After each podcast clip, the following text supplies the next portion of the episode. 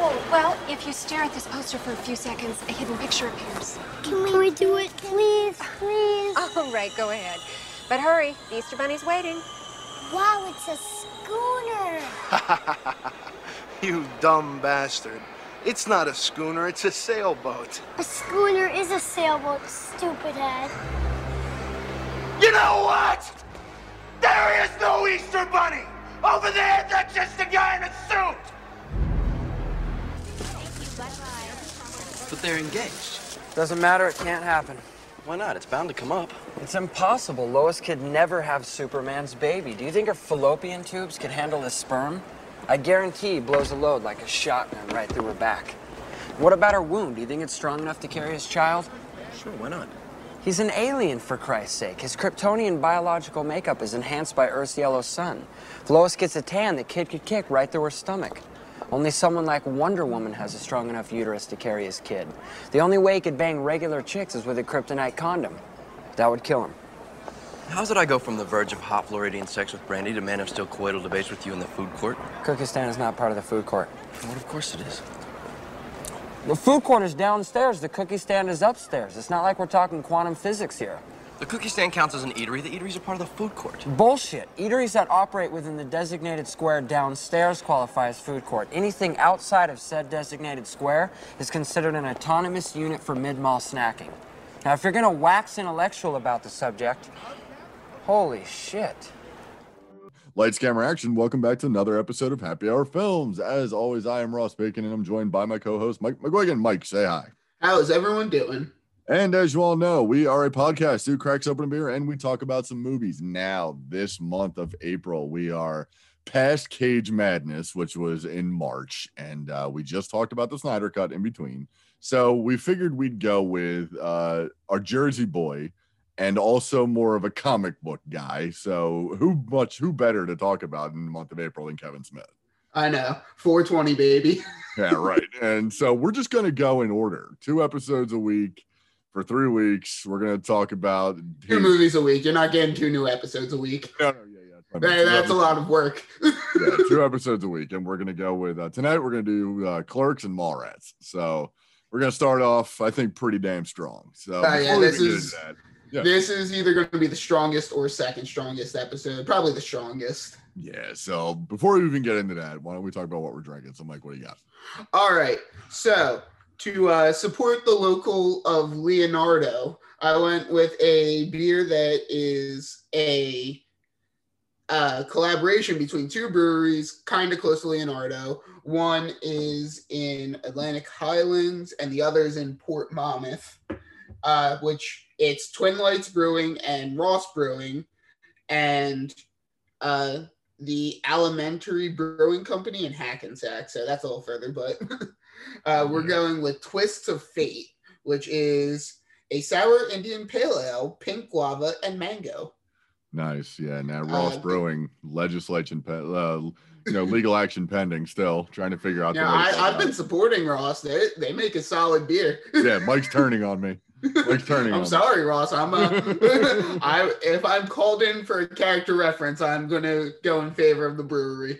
Oh, I, I absolutely think you should do that as well. But, uh, so, yeah, seven seven point two percent. Taking my first nice. sip.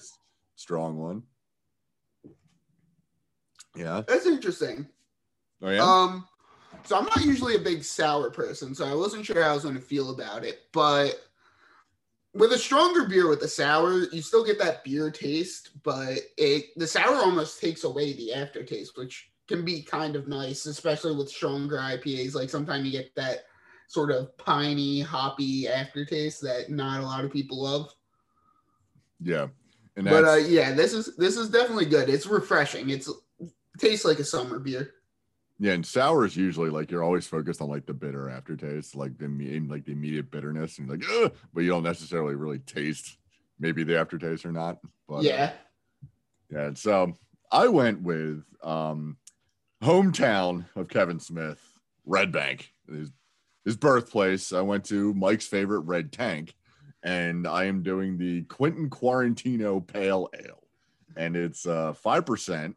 It was alleged according to the can, handcrafted with care, and um, it's absolutely delicious. It's really smooth. It uh goes down easy. And like I said, five percent. It's the four pack might disappear in this episode, but uh, it's it's really good. And of course, you know, obviously Red Bank's the direct connection, but Quentin Quar- Quentin uh, I was gonna say Quentin Quarantino, you know, you know the famous director Quentin Quarantino. You know, Imagine uh, Quentin Tarantino changed his last name to that after this. that would be great. Yeah. or there's Uh, just a totally unrelated person to Quentin Tarantino that everyone's like, oh, Quentin Quarantino. Like, right. Hey, what's this guy? What's He's a, gonna- he's are gonna do any relation to Quentin Tarantino? No, first names are not how relationships work, but He's just gonna do a new career. Which is gonna be? He's gonna do new like like adjacent movies to all of his other movies, just as Quentin Quarantine. all quarantine, like it's Pulp Fiction if quarantine was going on. Right. Exactly. Yeah. It's Pulp Fiction from like inside uh like um Marcellus Wallace's house. That's all you It- say. it's Oh no, you see the It's it's the guys in the uh, it's the guys with the cheeseburger, and uh, Samuel Jackson bursts in without a mask and just gets accosted by everyone in the building. right. You just see them like ordering Grubhub a big kahuna burger and telling the guy to leave it at the door, you know. And then the guy's like just that guy gets shot on the couch, like just lives on the couch. It's pretty much him. Yeah. Uh, the, the diner robbery. It's not. It's the guy stands up. He's like, "Why is no one in here wearing a mask?" right. Yeah. There's like there's like every other booth is just blocked off because no one can get near you. Yeah. There's just nothing but outdoor seating. but but yeah, it's like I said, Quentin Quarantino Pale Ale. It's uh it's really good. And of course, like uh, I was about to say before we got on this wonderful si- uh, sidetrack, Tarantino, you know, obviously a huge director in the 90s as well as Kevin Smith. And since we're started talking about the man himself, Mr. Smith, we're going to talk about 1994's Clerks, which is his debut at Miramax. Well, wait. Oh man, I just shot Marvin in the mask. Oh shit! oh shit! I wasn't six feet away from Marvin when I shot him. oh shit! I just shot Marvin in the mask. that was he doing so close to me? I know. Yeah, so we got Clerks, you know, the debut at Miramax. E- There's a couple of dudes that were in charge of Miramax at the time. Not so cool. yeah. but uh, and one of which gets name checked at the uh the end of these credits, and the other one gets name checked at the end of Mallrats credits. Yeah. it's kind of like yeah well, i mean we're we can we can avoid uh the weinstein brothers altogether but um they are the one thing they did give us was kevin smith the chance. And for that we do have to thank them you know because we wouldn't have Just not too much. yeah just yeah we're not going to say anything but that. But thank you for giving that man the go ahead on his movies on his movie career. But um yeah so other than that but this guy you know this movie i remember seeing this movie 12 years old and just being like this is the greatest movie i've ever seen in my life you know I remember being negative three years old when this movie came out. mike's uh mike's opening day peer uh, uh opinion on this movie is a little bit uh cloudy at best I, uh, I'm not sure if even my older brother was born when this movie came out. yeah but it's like but I do love this movie though. It's so good, and it's it's one of those movies that like it's on HBO Max right now, and like I have it on Blu-ray. I had it on DVD before that, and I had like the 10th anniversary DVD, and all kind. I think I might have had it on uh, VHS as well. I can't remember, but it's one of those movies where like when you see it as a teenager, especially in the 90s, you're like, yeah. This is how life should be, you know, just working in a convenience store, talking shit to customers, you know, talking about the most random shit ever.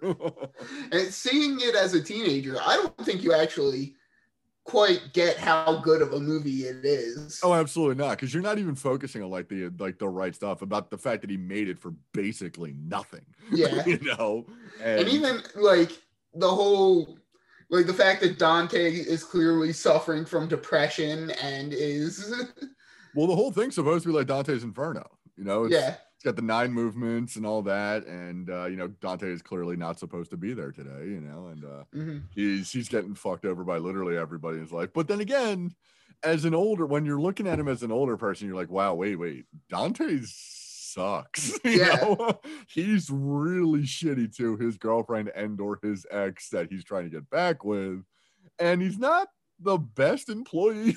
you know. Granted, his boss sucks even harder, but Yeah, that I, I can't blame him on the whole employee thing. Like not being supposed to work and being called in to open to close. Oh, that's yeah, oh yeah, just to work horrible. there, you know. Nah, I wouldn't. I. I would put in no effort at all on that day. I wouldn't. Yeah. Well, the second I find out that he's in Vermont or whatever, I just leave. I'm Yeah. sorry. I'm gone. I'm out of there. I'll close up and I'm gone. You know, I covered till noon, like you said, and then I'm out of there. Or I mean, uh, the a hockey game on the roof would be pretty fun. Which so good. Yeah. 12 minutes isn't even a warm up. oh yeah. Give me got you something to drink. Yeah, give me a Gatorade. What happened to all the Gatorade? I drank it all.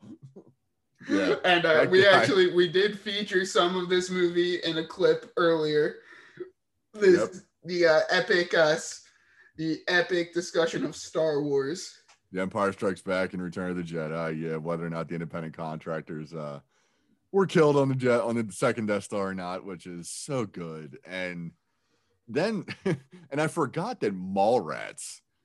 Damn near all of the conversations in that movie are of that kind of nature, you Yeah. know, where it's just talking about pop culture, like movies and comics, and it's like, yeah, you know, that's just kind of how you want life to be, you know. I mean, yeah, uh, Jason Lee's character, his entire character is essentially philosophical quotes and Mallrats. Like weird, like philosoph- philosophy in the way that a college student thinks of philosophy. Like they think they're too smart for everything, and Brodie, we'll get into Brodie, but he is. Uh, I have I have thoughts on Brodie in the know, 2021 eyes give him a different kind of tint when you look at him, but we'll get to it. But I mean, you want to talk about the great like characters that Kevin Smith comes up with.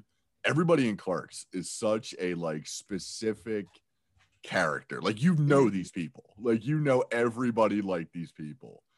And especially if you live in New Jersey, you know how the you hear these people talk all the time. Yeah, yeah, Because this sure. is the quintessential New Jersey accent.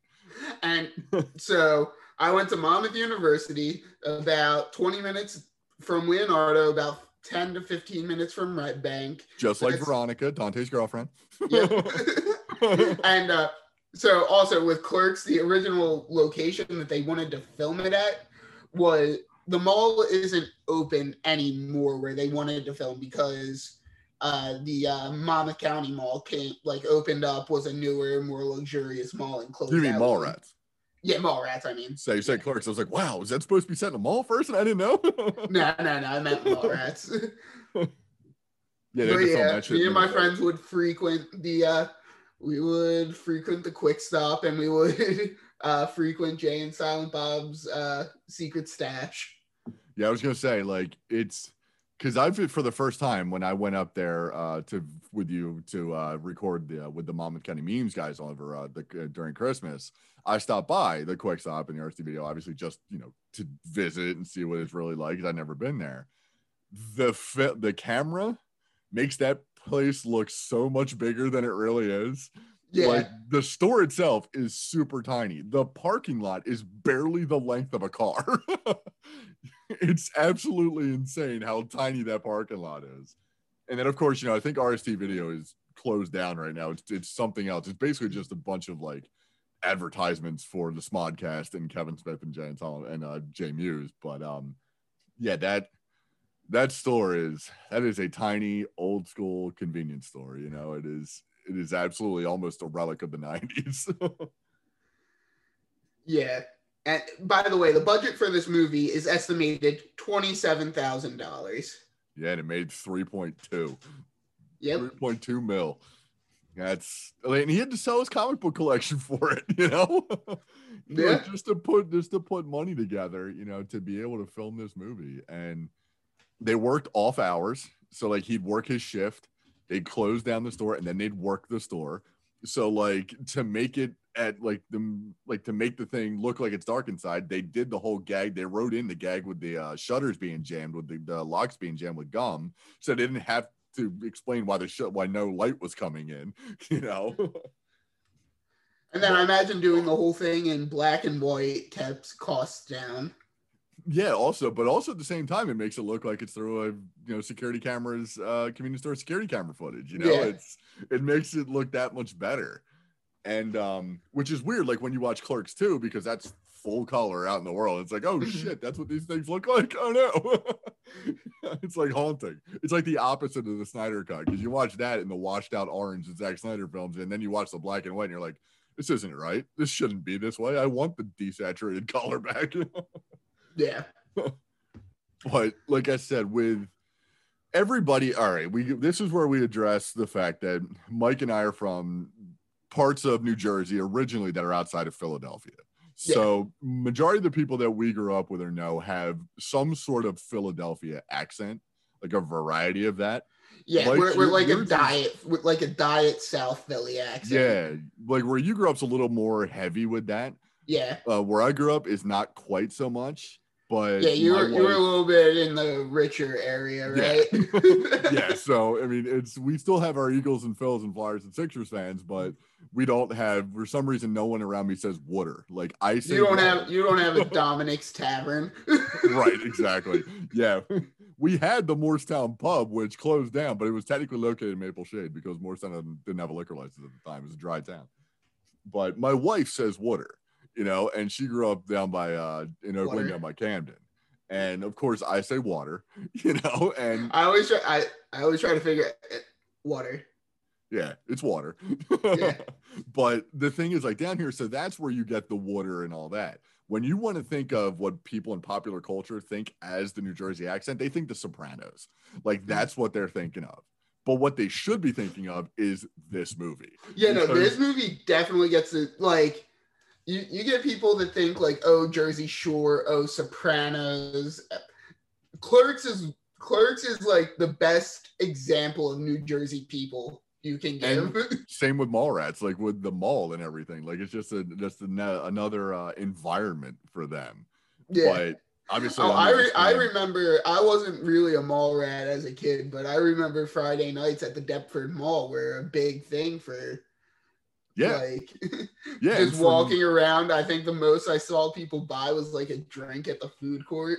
yeah that's kind of what you would do you like you'd go because i would either go to the moorestown mall or the cherry hill mall the cherry hill mall was like the kind of the bigger mall to go Mhm. walk around in and like what but you go there you go for like something to eat in the food court and then you just kind of you know you just hang out there because there's kind of loiter. do yeah exactly there's nothing else to do so but i never really had because obviously we have wawa down here and it's made its way up north you know it's it's towards central jersey and all that but we don't have like a we had quick stop type stores down here but they're like you know um cumberland farms or like some sort of really you know beat up like heritages kind of is kind of like the closest you'd get to it but you, you don't want yeah, no, I remember like convenience stores that me and my friends went to. We'd either go to like 7-Eleven or Yeah. Walgreens. Like Yeah. But we didn't have like a quick stop type store. And especially though not next to an RST video type store. We had our video Edens and our blockbusters and our West Coast videos. Now I had Wow Video. Oh, nice. Yeah. Now that was Street. but the thing was is by the time I actually got to like the age of clerks, most of that was has like most video stores had gone by the wayside, kind of. Yeah, like they, there were still some blockbusters, but it wasn't nearly what it used to be. No, like so when I was a kid, it was you know the peak. You know, it was it was right the the monster height of video stores. You know, so Mm-hmm. seeing Clerks again, like I said, 12 years old, I rented it from one of these video stores, probably. You know, and it's like you but going in there and like you see the only thing that we don't address well we you address it in clerks because randall gives that amazing list of porno titles he just Mhm. rattles off that list of porn films so like there's always there was always that beaded curtain you know in the background or like the one with like the little like uh sh- like the little like shower curtain that you pull and there's always the guy sitting next to it because it was always um you know he had to be 18 to go back there and that's where the porn was but it's like I, Yeah. I would I never had like a clerk try to rattle off like the most graphic names ever in front of children, you know, like while they're ordering it in the middle of the day. No. so I think Randall may be a bit. Like, how about the guy that uh, gets porn and go and goes jerks off in the bathroom with the porn. The old man, yeah. Yeah. Oh man, yeah. Yeah, and that's then of course We you get know, some necrophilia in here. there's Caitlin Bree's uh interaction with that guy. She uh yeah, she'll get over fucking a dead guy. My mom's been fucking a dead guy for 30 years. I call him dad. you know. that's it's, Randall's got Randall has my by far my favorite lines in this movie. It's he's given the best stuff Oh, because yeah. I, I'm pretty sure Kevin Smith originally wrote that line, that character to be him instead of Silent yeah, I think so. Like I think he was originally going to be Randall, and that's thank God for Jeff Anderson, man. Like his he's not the best actor in the cast, but he's the best at delivering the lines that he's given. You know, Oh yeah, he, he he's not the best actor, but he's almost most suited to his role. absolutely, yeah. And you know the other two are like obviously Jay Mewes is the other one that's perfect, just Yeah. perfectly cast. Oh yeah. Well, I mean, like Jay and Silent Bob, despite being side characters in this, are by far the bigger so like in terms Yeah. of like social icons. Like oh, Jay and Silent, yeah. because they're like one of the quintessential stoner duos. Oh, obviously, yeah, absolutely. And it's yeah, and it's it's kind of weird because it's it's kind of like, you know, Silent Bob is like Charlie Chaplin, you know, because Chaplin always had like one line in some of his movies that Yeah. he was always like randomly say. now, his one line in this movie is some pretty excellent advice on dating. It's amazing. It's absolutely amazing. There's a lot of fine looking women in the world, Dante, but um, most not all of them bring a la- lasagna at work. Most of them will just cheat on you. it's so good, and and that's the thing with. Okay, now we got to get into it now because we're talking about the how great the dialogue is in this. Oh yeah. A lot of this though is very 90s relics. Oh yeah, for sure.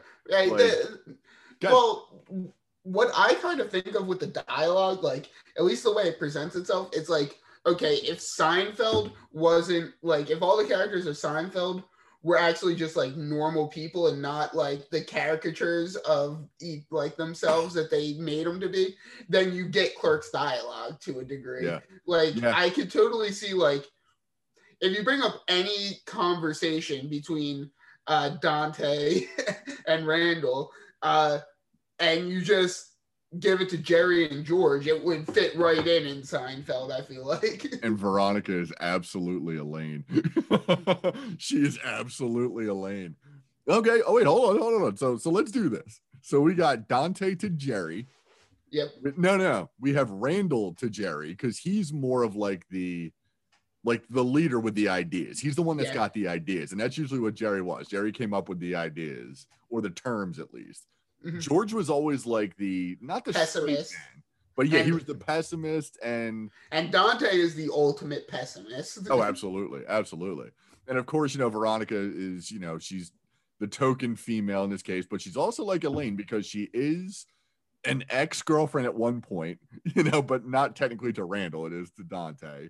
But she, you could very much see with her 37 guys, it's very much an Elaine thing because Elaine had a bunch of boyfriends that she did, Mhm. a lot of guys she did on the show. And uh, I'm just trying to think who would be Kramer. You know- Jay. Well, I'm also thinking like Snowball.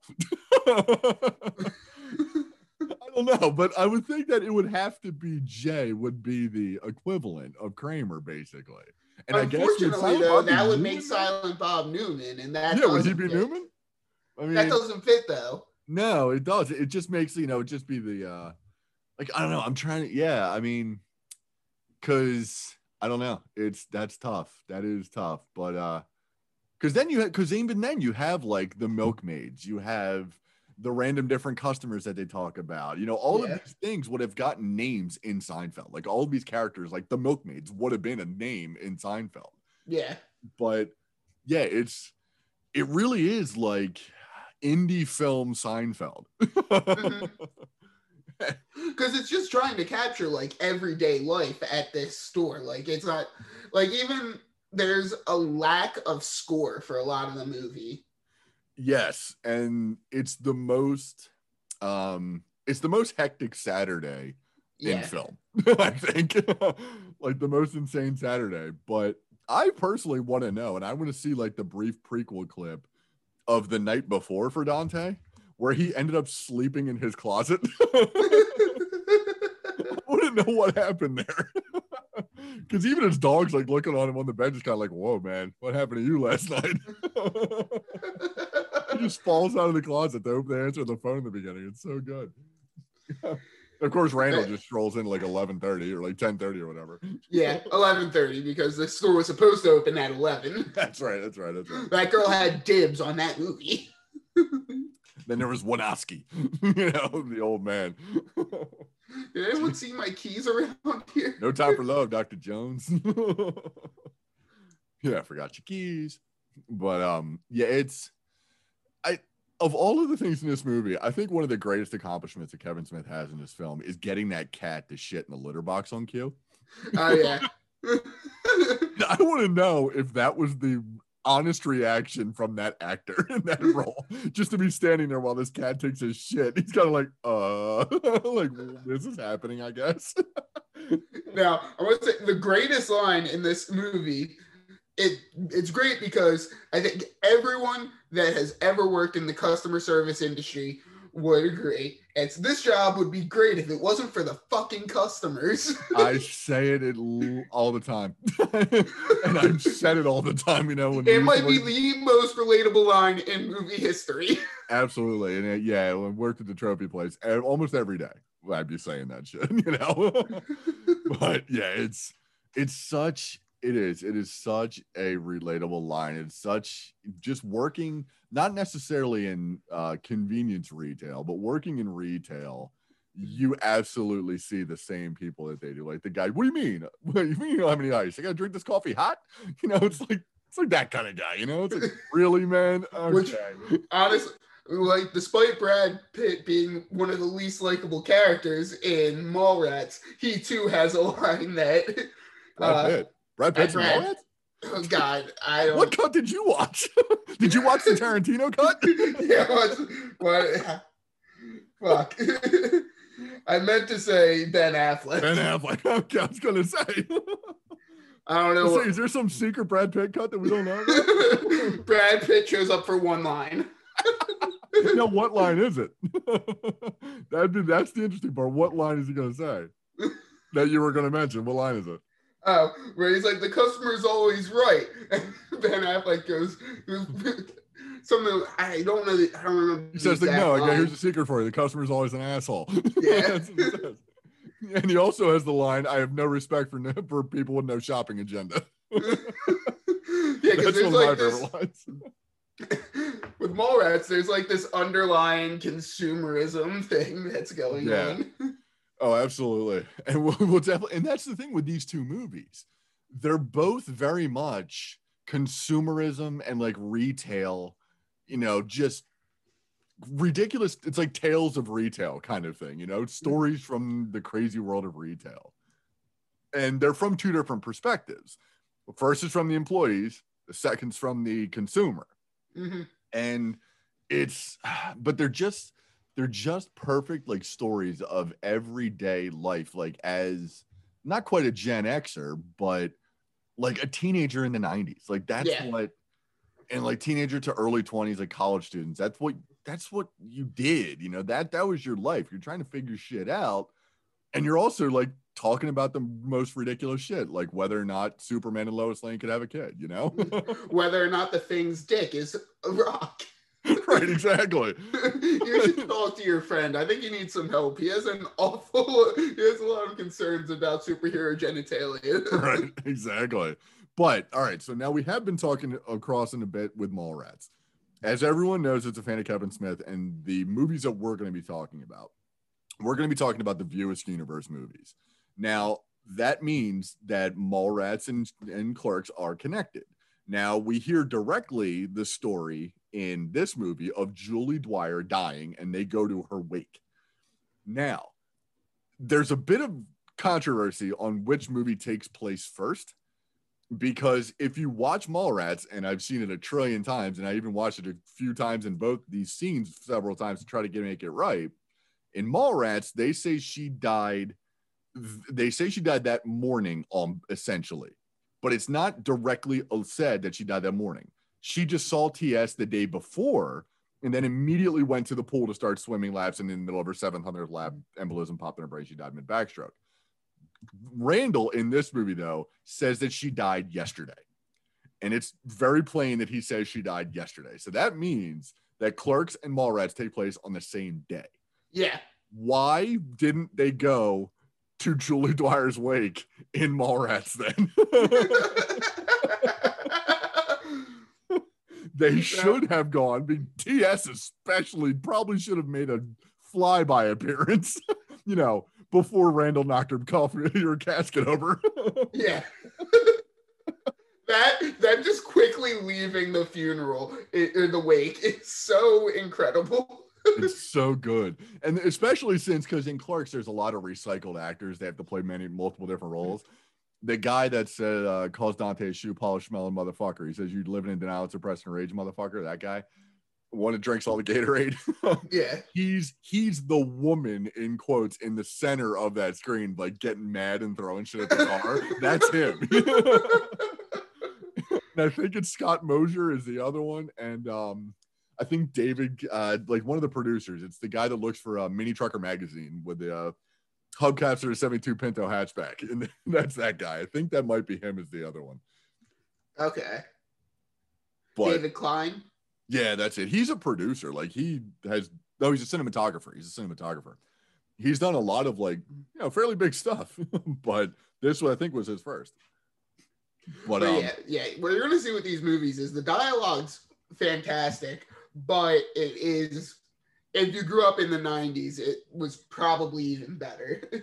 Yeah because you know in jay calling uh calling um dante and this f word dante you know it's in the 90s you could say that and you'd be like oh that's funny. But now of course you're like well that was hateful. You know? That's that's not exactly cool to say anymore. And then of course there's the whole i i don't know. I mean we're not going to be the podcast to dig into it and solve the issue but Randall's um, renting of the hermaphrodite porn, the best of both worlds, I would argue it's not insensitive. It's not really hateful. It's not cool nowadays, I don't think, to say what he says, but yeah. No, I don't say he doesn't do it disparagingly. He does it very lovingly because he says he wants to watch it with Dante. yeah, I, I wouldn't say it's hateful. I it's taboo. It's not hateful. Right. Yeah. I don't I don't think it'll ever be put on like a um it'll never be put up on, you know, like as an example of, you know, people hating trans folk or anything. You know? Yeah. I don't think it'll ever make it up on that level. It might just be like a oh uncomfortable level. It's like yeah. it's like the gray area. Like, do we mention this stuff? you know? do we That's, mention the best of both worlds film series? um, unfortunately, I, I feel like most movies from the 90s are going to have a handful of moments where you're like, this is gray area in today's society, all in whether or not you can say it. As opposed to, you know, a movie we literally just talked about two weeks ago with Con Air or yeah. Face Off. You know, no, not Face Off, The Rock, actually. You know, with the barber character and the hairdresser character and uh, Sally Can't Dance, you know, and there's so much like the attitudes toward those characters a little bit different because that's action flicks in the 90s are different because they were more you had to throw a stereotype character in there because you need them like it's almost like a checklist you had to hit. But with comedies or indie films in the 90s it's a bit different. I mean a lot of these characters and clerks are archetypes yeah. but there isn't the stereotypical gay best friend you know? Yeah. there isn't that which it's just not or gay character it's just not there. Um although snowball you could probably say is maybe bi he could be. He's definitely experimenting with something. Yeah. Yeah. No. I, figuring shit out. yeah. Yeah. I don't know if it expressly makes him bi, but there's certainly the possibility. Yeah. You know, he's he's he's figuring shit out. I will say. Yeah. And I I think and I like to think of Snow. Snowball is one of my favorite characters. You know, I think his name is Willem. I think is the actual his actual first name because it's the same first name as Ethan Suplee's character in Mallrats. and I think he's one of my favorites. He's not. I don't think he's one of my favorites. He is one of my favorites. Especially the scene when he silently offers Silent Bob his a bite of his bagel he offers him a bite of his bagel and then like starts laughing. Like it's clearly like Scott Mosier breaking at that point, and then Smith is leaving it in. But it's such a great little scene. It's Well, like, it's what like- was he doing there? the the casual physical comedy in these movies is amazing. One of my favorite bits is people suddenly running off screen. Yeah. That's a great running gag in, in a lot of these movies, and uh, in a lot of Kevin Smith's movies, especially these two, where it's Jay with the blunt, where he's smoking the blunt, and then he just goes running off camera. and then there's Snowball after the "Are you open?" line when um they say, "Hey, are you open?" Um, uh, Rick, not Rick, there, Scott Mosier and um Dante yell down, "No!" And then Snowball looks to the right and he just bolts like off Yeah. camera for some Yeah. reason. There's just some stupid physical comedy that's like I it, it's genius. It's amazing. Like it makes the movie so much better because it's hilarious. and it's I wouldn't say it's supposed to be physical comedy. It is funny and it's intended, I think, to be funny, but not necessarily like slapsticky gags. yeah. When Jay dances, Jay's dance to that Stabbing Westward song. Yeah. And apparently, the story with that is Jay made everyone go inside the quick stop while they were filming. So it was like just him and Smith. And apparently, that was like how he felt the most comfortable. And he Mhm. was like, fuck it. And then that's how he would dance. And it's such a great dance. When Yeah. you look at it, Mallrats, he's fully out in the open, people around him. He's dancing like crazy when we first see him. And it's Mhm. fucking amazing. Yeah, that dance is great. Jay Mewes has some moves, man. And like, I don't think something has to be slapstick to qualify as physical comedy. Like, right. like just offering someone a bitten bagel. Well, I mean, that's what it looks like. It's either a bagel or since it's Central Jersey, it's probably a pork roll, egg, and cheese. you know, but since it's black and white, we can't tell what's in it. yeah, like that. That is absolutely physical comedy. Oh yeah, yeah. And Kevin Smith, we're going to be tagging you in our post, and if you're listening, you can get us an answer on what Snowball offers Silent Bob in that picture in that scene. I need to know. I've wanted to know for 30 years or whatever. How long is ninety four? So twenty. Gonna be twenty seven years. This year? 27 years. Yeah, yeah. I've wanted to know for 27 years what exactly that sandwich is and mm-hmm. why he's offering it to him. Oh, and my older brother Dan and this movie are very close to the same age. oh, nice. Dan is a month or two months older. Oh, there you go. Nice. So it could have been, you know, could have been a really, really bad date night that he could have seen this movie two months old. but I'm not sure he's actually ever seen it. I I would be willing to bet that he hasn't actually. which is weird because if you're a movie fan and you live in New Jersey, Dan isn't. Dan Well, I know, yeah. I mean, he really isn't. But like most people, if they're movie fans or live in New Jersey, you you've seen. at uh, You're not a New Jersey movie fan if you haven't seen it. Yeah, like you you kind of have to see it. It's you at like least have to see Clerks. Like, I'm not Yeah. saying you have to see the entire Kevin Smith body of work. I would say like you have to see Clerks, yeah, Mallrats, Dogma, and Chasing Amy are all highly recommended. You see. Mallrats. I say you got to see Mallrats. Mallrats gets a bad rep, and I I love that damn movie. Yeah, I do. I do really enjoy. I love that movie. And yeah, Chasing Amy is leg- a legitimately great movie. Um, again, like we said, like we'll get into it next week, but like a little bit problematic when you think about a, lot, a couple of things in there. But like you said, '90s movie, not all gonna hold up anyway. Dogma, you should definitely see Dogma, just to see way uh, he goes about, you know, deconstructing religion a bit. You know, Yeah. it's The character of Bob on the other Rufus is amazing. yeah. Jay and Silent Bob, on the other hand, it's kind of like, all right, you got to be in the right frame of mind. you Yeah. Know? It- Jay and Silent Bob. All right, you, you at least have to see the shooting of Good Will Hunting too. yes. hunting season. yes. yes. Lemon face, lion face, lemon face, lion face. yeah. And with um, like I said, with with um, there's also, you know, with clerks, getting back to clerks, there is the whole speech that Randall basically erupts at Dante at the end is so perfect of an like encapsulation of people who work retail but like somehow think like it's just kind of like you know it's an it's it's knocking him down to reality basically and it's the perfect way to do it because at the same time he's like i'm right there with you dude you know i'm in the same boat as you. Yeah. So it, it's really a deconstruction of people that are like they they work like their menial jobs they're unhappy with their life yet they think that they're smarter than most people and they lack the they've i'm not gonna say they lack they've lost the uh, desire to do more like they want to do more but they're not willing to do anything to do more. Right. Yeah. If we're so fucking advanced then what are we doing working here? It's it's such a great like capper on that on that speech especially with the line in it where he said you have what's basically a monkey's job. You push fucking buttons. And he does. That's all Yeah. he does.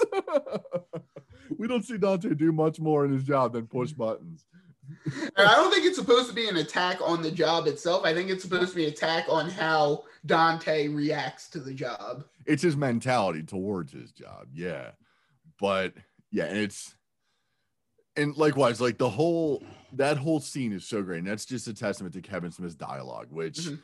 you know was just built up over years of working at that quick stop and it's all just simmering inside of him and it just comes out in that one shot and it's Yeah. so good and uh anderson delivers it perfectly well it's so good it's really natural which Mhm. a couple of things that he says in this don't quite come out so naturally because Kevin Smith's dialogue does have the tendency to come out like like a word salad. It's kind of like Yeah. you have to spit out a lot more words and feel natural. But and Mallrats is a bigger example of that. But Anderson handles that so well, and it's it's a really great underrated scene, I would say. And like we're so I think Clerks is like the highest critically rated of the movies. It absolutely is, yeah. And basically don't. Well, no, Chasing Amy too. Chasing Yeah. Amy was really well received. and with Clerks, it's like, yeah, it's a great comedy, but it's overall just a great movie in terms of life outlook and lessons and and it's just a great movie like for future filmmakers too the Yeah. story of it's amazing it's like he put everything on the line he put his heart and soul into this movie and he had a vision he got it Mhm. accomplished and it blew up and gave him his career you know it's it's the feel good story of the century you know yeah. but it is really just a great example of to future filmmakers or really anybody. It's like you want to take that leap, take that leap. What's it going to do? You're either going to be back where you are, or it's going to succeed, and you're going to be great. You know, it's it's really it really can't go. There's no negative. It can't hurt you to try. You know, hmm but so with with the line of moving forward in life, we do have to look at the last line of the credits in this movie, which is Jay and Silent Bob will return in Dogma. What happened there, Kev? what happened to Mallrats and Chasing Amy? Because there's a different line at the end of Mallrats, which is the very next film. So before we get to that, when we check in on our beers. So Mike, what you got? All right, so I finished my first one, moved on to my second. It's so it's definitely one of my favorite sours I've had. Um, Yeah. because I'm again, I'm not a big sour guy. I it's not on the same like I really don't like stouts and porters, but sours there are some I like, and this falls into that category. Uh, Twin Lakes did a good job. So did Ross Brewing, much to the dismay of Ross. You bastards. I'll get you, gadget. but yeah, I mean, I'm sure if I had the ability to get some Ross Brewing stuff down here in South Jersey, I'd probably enjoy it. I tend to, I mean, I'm not a fan of Ross Dress for Less. I think they just completely rip my name off for profit, but Oh I yeah. can't prove it, so I can't. go into that. Everyone with the name Ross is just living off of Ross's uh, iconacy. That's right. That's you're damn right. I'm fine. glad somebody finally said it out loud. But it's I'm still after Mike and Ike. Not you Ike, just Mike. yeah, that other guy's good, but Mike, Ike's fuck fine. that dude. Fuck that Mike. dude. Fuck that Mike guy. But all right, so that out of the way, why don't we get into the second movie? We're going to talk about 1995's Mallrats, which is the immediate follow-up to Clerks. And Mike, I have a question right off the bat. Which version of this movie did you watch? Um, Did you watch theatrical or did you watch extended? extended. Okay. So your first scene was with the governor's ball, right? Then theatrical. You watched the theatrical cut. All right. Yeah. Because I watched You both. know, I uh because I have the DVD over there, so I, I wasn't sure exactly which cut it was. I Is it the 10th play. anniversary DVD? The 10th anniversary DVD is the one that has it on it. You know what? Pause that thought. Let me go Yeah, check. Yeah, go check it out. Mike's gonna look at it, and I'm gonna sit here and say how the uh we'll get into it more, but the uh my my red tank Quentin Quarantino Pale Ale is very good. It's delicious, and I'm on beer number two. Probably gonna be on three soon. shortly. It's collector's edition. Okay, what's the cover look like? Let me see the cover. Oh, okay, that's a different one than I got. I got the 10th anniversary one. Mine's yellow. Is it a double sided DVD? No. Mine's double sided DVD. On the on the side A is the theatrical cut, and um, the a little like 20 minute making of uh, Mallrats kind of thing, like a like a retrospective kind of thing. Um, and then on the reverse side, side B is the extended cut of the movie, which is about 27 or so minutes longer and completely removes the entire Julie Dwyer plot line. Instead, it starts off at the governor's ball where TS and uh, Brandi are through various comedic mishaps um, are suspected of trying to assassinate the governor. and it kind of goes from there and it's it doesn't really add anything to the movie but a lot of the taking out the julie dwyer stuff and a lot of the stuff there's um alternate cuts for a lot of things. It really it's it's not a better movie. It, it's it's it's not like you know batman versus superman ultimate edition where like it actually tells you the full story. Yeah. but it's it's it add, to its detriment it adds new stuff in and it doesn't doesn't really work. And one of the weirdest scenes is it adds a shot of trish the dish uh propositioning LaFours to be in her research so he doesn't catch silent bob hanging above the stage and then after everything goes down with the videotape at the end of the game show and all that it shows them um it shows a shot of like the easter like an easter bunny display where a shirtless, sweaty Sven Ole Thorsen sits up and he's like looking around, like, what's all that hubbub going on? And then you see a girl's hand pull him back down. So Sven Thorsen is having sex with a 15 year old at the end of this movie in the extended cut. And it's kind of like, oh, okay, yeah, that's kind of funny, but when you take that extra step to think about it, you're like, oh no, oh no. LaFour's gonna have to arrest himself. What's going on here? But that's Yeah. the extended cut. And the extended cut does have a lot of like edits and stuff added to it. And it's it's an interesting version of the movie, but it's by no means a better version of the movie. It doesn't, it really doesn't add anything but confusion. Gotcha. But yeah, the theatrical cut I also watched, obviously, and I've seen that seen that version a trillion times. And just right off the bat, we have we're one of the best introductions to a character since Die Hard 2, which is Michael Rooker as you know as Mr. Svenning doing naked karate. Yes. it's so good. Now I'd like to think that it is a Die Hard 2 homage, and I'm pretty sure it probably is. You know, yeah. Yeah, no, that so this is the first time in a while I've watched Mallrats. I think the last time I watched Mallrats had to have been four years ago. yeah, it's been a while for me too. It's been a while for me too, but I know that movie like the back of my hand. Uh, it's it's insane how much I've, I've seen that movie. But uh so you got you got a pretty uh pretty great cast going and like at least a pretty recognizable cast. You can determine yourself on how great they are.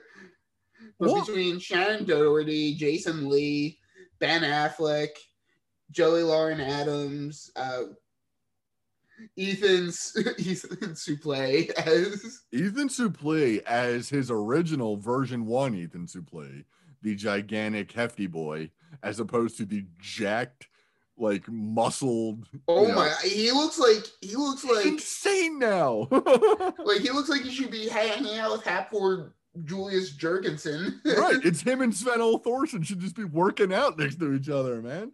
yeah. He- yeah, he is absolutely jacked now, and he's lost a ton of weight. He looks amazing. Well, I'm not sure how much weight weight he's lost because muscle is more. Well, no, he's lost a shitload of weight too, and that was like lose a shitload of weight and then sculpt what's left. You know, Yeah. that's kind of what he did, and it's it's pretty amazing. Yeah. He's totally jacked. yeah, this is the version of him every like the the version one is what everyone's gonna know him as because of Mallrats, Remember the Titans, Chasing Amy, Yeah. uh, American History X. Yeah, I don't know. My name is I'm not Earl. I'm not entirely sure how much acting he still does. I don't I think he does much. I don't think he does much anymore. But yeah, the dude is he's really put the effort in and he looks amazing. He really does. He looks Yeah. absolutely amazing. And I mean it's like it's great. Good for him, dude. Like he's he looks incredibly healthy and incredibly good. And but it's like the same thing with Kevin Smith, which was weird watching the behind the scenes stuff and the mm-hmm. extended cut has an introduction with him and Scott Mosier. That thing's like fucking 15 minutes. It's it's one of those classic Kevin Smith won't shut the fuck up situations. And Yeah. he's just this big fat guy. And nowadays he's very much not that because of his heart attack a few years ago. He's now a vegan who looks and he's lost a shitload of weight. He looks amazing. But like Yeah. when you see that Kevin Smith, you go, wow, that is a different human being, you know. That is an One of the best moments for him is when he's like when he's ready to fly. fly, fat ass, fly. Jay again with some of the greatest great lines in this movie. I, I think my favorite part of this movie is just it's just uh Willem just staring at the fucking sailboat. yeah. Ah! His whole scream. When God, when will I get to see the goddamn sailboat? and the one of my favorite fourth wall breaks is he will eventually see the sailboat and he just like perks up, he's like, I will? Well, Now, I will say, of all the classic and great lines in this movie, Willem Suplee has my favorite of all time. Easter it's- Bunny. No, no, it's one word, and he says it to Shannen Doherty. He says, Brenda, and she just goes, Dick, you know, and hits her and walks off. I was like, that's such a great 90210 reference that no one's gonna get nowadays. Yeah. it's such a good because she just left that show, mm-hmm. and then this movie was like the first thing she did, I think. I but I love when he just the kids he's like, you know what? The Easter Bunny's not real. That's just a guy in a suit over there. The guy in a suit. This is for Brodie. fucking Easter Bunny did this shit. He's fucking dead. I just all I said was got the Menlo Park Mall. It's more convincing. He knocked the rail off the railing and knocked me down. You picked a bad mall to do this in. The Easter Bunny just got accosted over there. of course, then there's of course the great line. That kid is back on the escalator again. Every time I ride an escalator, that's the only thing that pops into my mind. you know, it's the only thing that pops Respect the escalator. you learn to fear and respect that escalator. Yeah. It's oh man, it's so good. And And one of my favorite lines is, is tell me about the elevator. Oh, it goes up and down. it goes up and down. But yeah. I think did you see her getting on? No, I think she was getting off. You know? but I think my favorite bit of acting in this movie, speaking of the escalator, is the kid off camera that does that blood curdling scream. that kid, I hope that I hope Smith, I hope that kid got a thousand dollars for that day's work. Because it is perfect. The- my favorite child actor in this is the kid that very clearly wants to mess up Kevin Smith's Jay and Silent Bob's plans and does the perfect role. to- Well, it's all because uh, Silent Bob threatened to smack him when he was looking at his uh, his plans. yeah. That kid's got yeah, he's got a great shot with that little uh, truck too. and Perfect Kevin Smith has a bad habit of uh, his shenanigans ending up with his head smashing through a wall in a dressing room. pervert. Say pervert tried to deny busted in. One to see me naked so bad. Busted on me twice today. I'm doing this so it's saving the trouble. when she's trying on the underwear in the middle of the store. yeah. Yeah. What the fuck? Man, she just gives him that the second time she gives him the first time she gives him that look like, what? you know, what are you doing?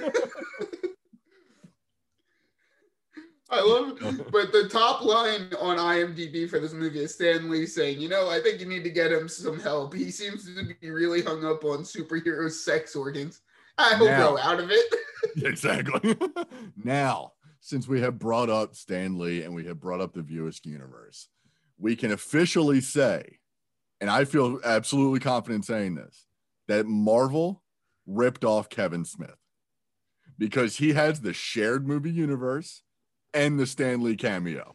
But wait, is the shared movie so is this movie universe and the MCU connected by the Watcher? no, they're connected. Well, they are legitimately connected in uh, Captain Marvel when Stan Lee's reading the Mallrats script. Oh yeah.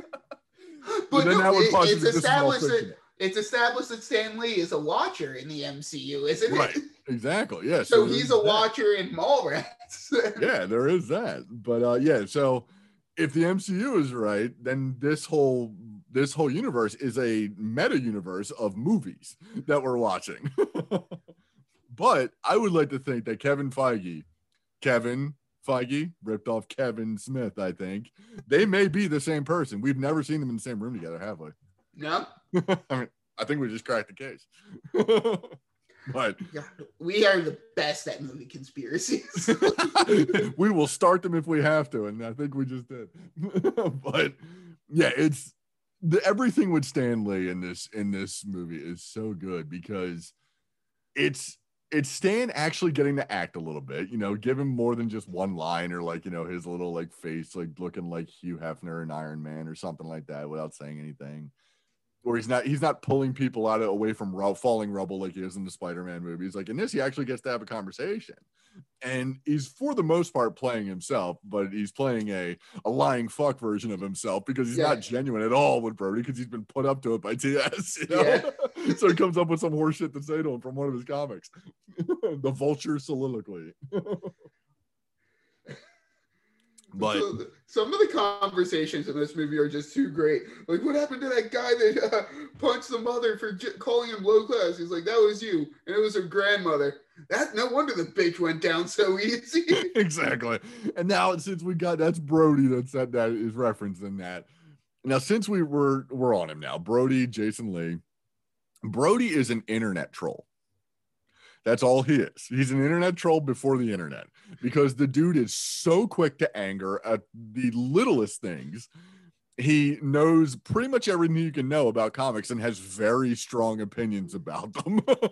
he spews out some philosophy on consumerism without knowing at all what it actually means. right. He's a stunted man child, wild mood swings.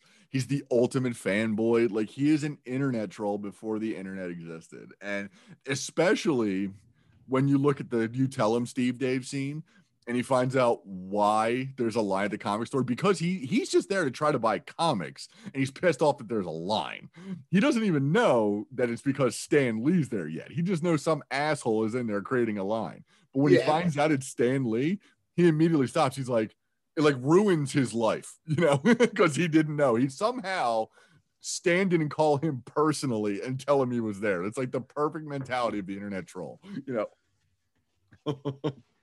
Yeah, and God, this movie just gets mall culture so so spot on.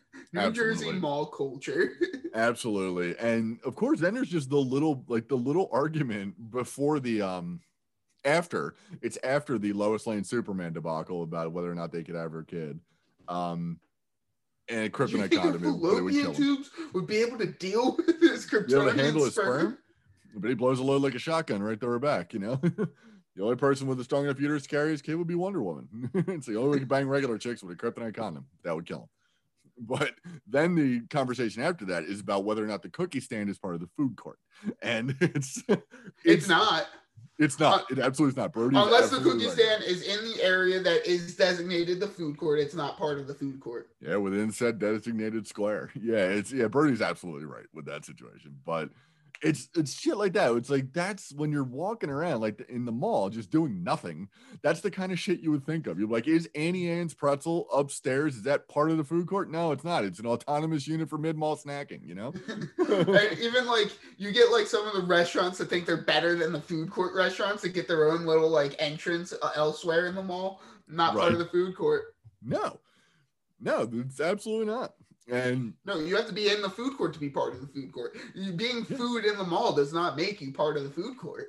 Right, exactly. Yeah, and then of course there's some of the stores that are in this mall that the the Eden Prairie Mall in Minnesota is what it was. It's supposed to be um I think it's it's the Monmouth Mall, right? That's what it's No, there was a mall further. So there was another mall on uh on Route 35 that the Monmouth Mall put out of business essentially. Okay, so that's what that- this the Seaview Square Mall.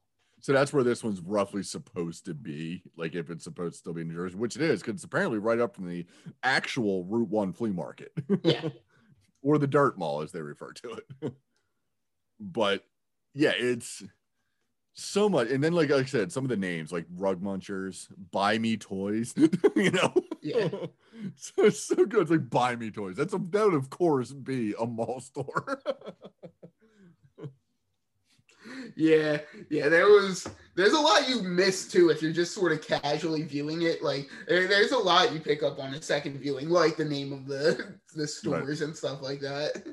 yeah, it's, ah, it's so good. And then, of course, then there's Ben Affleck, who first appearance of Ben Affleck in the Askewniverse. He has played other roles. Uh, he's been himself a couple times, and he also plays uh, Holden McNeil, I think it is. Uh, but um, for those of you who don't know, Kevin Smith is like mostly responsible for the movie careers of Ben Affleck and Matt Damon. essentially, yeah, because he also he's also a producer on Good Will Hunting, right? Yeah, the, uh, the only he he was like the one that got them a chance with Good Will Hunting. Yeah, yeah, it's Uh, Robin Williams sealed the deal, but Kevin Smith was a big part of getting Good Will Hunting made. yeah, and good on him. It's a decent movie, you know. Love of course, movie. it gave them gave them two careers, you know. Yeah, but um, yeah, and then in this, of course, now Affleck is his this is early career Affleck, where he played asshole. That's essentially his character.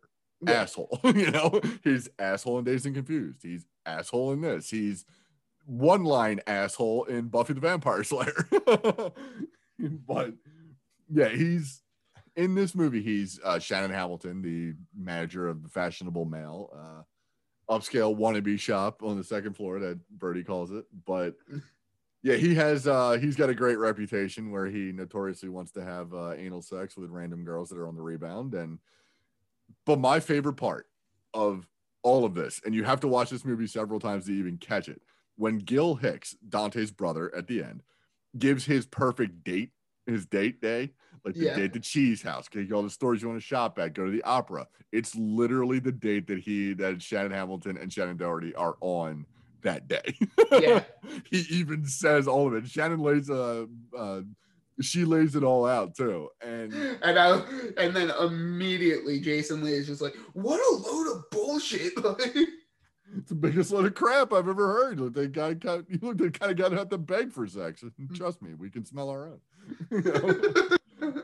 It's Jesus I love Christ, it. man. I love that the TV show producers love him as like the new host. And that's exactly how he would become the like the host of the Tonight Show. You know, yeah, some random mall pilot. You know, and then they happen to see him. Like I swear that's kind of how Jimmy Fallon's career probably started. Like some asshole probably saw him laughing in a sketch comedy troupe and was like, "Let's make him the host of everything," you know, because he's got talent. You know, yeah. heavy sarcasm for you Joe- Jimmy Fallon fans. You're idiots. But Somehow ends up in Jurassic World.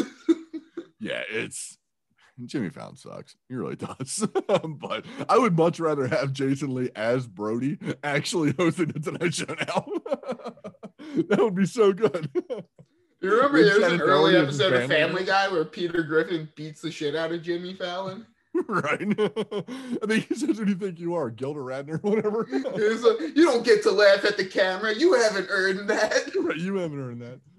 But yeah, it's and then of course, you know, speaking of Ben Affleck, then there's Trish the Dish. Now, you can't tell me that somewhere along the lines that Ben and that actress, I'm trying to pull up her name now. I think it's Uh, something Hamilton. I think it's something Hamilton. Um, Renee Humphrey. I'm sorry. You can't tell me that Ben Affleck and Renee Humphrey aren't related somehow. They look so much alike. they look like they could be at least first cousins. Yeah, yeah. And I mean, you get good. the whole Trish storyline in this is there's no way Pendant Publishing would ever go for this. because even in the extended edition, there's actually that's one of the lines that actually helps in that that um in that edition. Because they add a line where they're not going to publish the book until she's 18, which will be three years from now in this in the in the timeline of this movie. But at the same time, they gave her 20 grand advance to have illegal sex with men by lying to them. and now all right so now we brought up a big thing with uh face off with the underage issue the reason it actually kind of works in this is this movie openly acknowledges it calls it wrong and that's the point of it yeah. Yeah. It's it's just I have a hard time. I mean, I know anybody could get a book deal in the 90s. It's kind of how it was, but I have a really hard time believing that somebody would have done this, even though it was the 90s were Wild West and it came to a lot of shit. But it's like that's that's that's almost a bridge too far, you know. yeah it's almost a bridge too far. And it's it's almost like a Phil Donahue, like you know, talk show topic, you know, 15 year old writes sex book, or like a tabloid, uh, like one of the tabloid headlines that one of uh that Randall would be spitting water in someone's face for reading, you know. yeah that's a i wish randall made an appearance not just randall's brother No, it's Dante's brother. dante's brother i mean It's Gil, Gil Hicks, and I believe Chasing Amy, Brian O'Halloran shows up again as another Hicks brother. I think. I think there are three of them. I can't remember because I haven't seen Chasing Amy in forever because it's him and Matt Damon are Yeah. the uh, are the two, and it's oh man. Chasing then- Amy's the one I've seen the least out of all of them. And, but of has- the of the earlier ones, because I think I've only seen Jay and Silent Bob Strike Back like once. And I think I've only seen Clerk two like once. I've seen Jay and Silent Bob Strikes Back so many times because it came out when I was in college. So like Yeah. you kind of had to see it a trillion times. But for me, it's Clerks couple hundred, Mallrats couple thousand, you know, Chasing Amy, handful or so. But I've Dogma seen is what I've seen the most. Dogma is up there too. But it's like my favorite scene in Chasing Amy is the Hooper X scene the beginning, the introduction of Hooper X, when he's talking about his character and his comic book and the whole stage production that they put on. I've seen that. I know that line by heart, and I've known it by heart forever. And it's it's one of my favorite scenes in movie history. but other than that, the rest of the movie, it's like okay, I gotta freshen, I gotta freshen up my memory on that one. I, one the one thing I do always quote from Jay and Silent Bob Strikes Back is the motherfucking time. That's right. Morris Day and the time. But um, and of course, there's also a connection between this, obviously, and all the other Askewniverse ones. But then there's the Degrassi Junior High connection with this and Chasing Amy, because Shannen Doherty's wearing the um the Degrassi Junior High like varsity letter jacket for some reason. and here's another question for Kevin Smith, because again, like I said, know you're listening. I want answers. Why does Shannen Doherty change outfits in the middle of this movie? She changes into like this pink floral outfit Yeah. just to tell Willam that, like, or tell Jane Silent Bob that shit's going down. They need help because Mhm. Brodie and TS have been arrested. And then it's the Brenda Dick line. And then she's back into her original outfit. What happened? just, just that's just my question. What happened? and Renee is the character's line.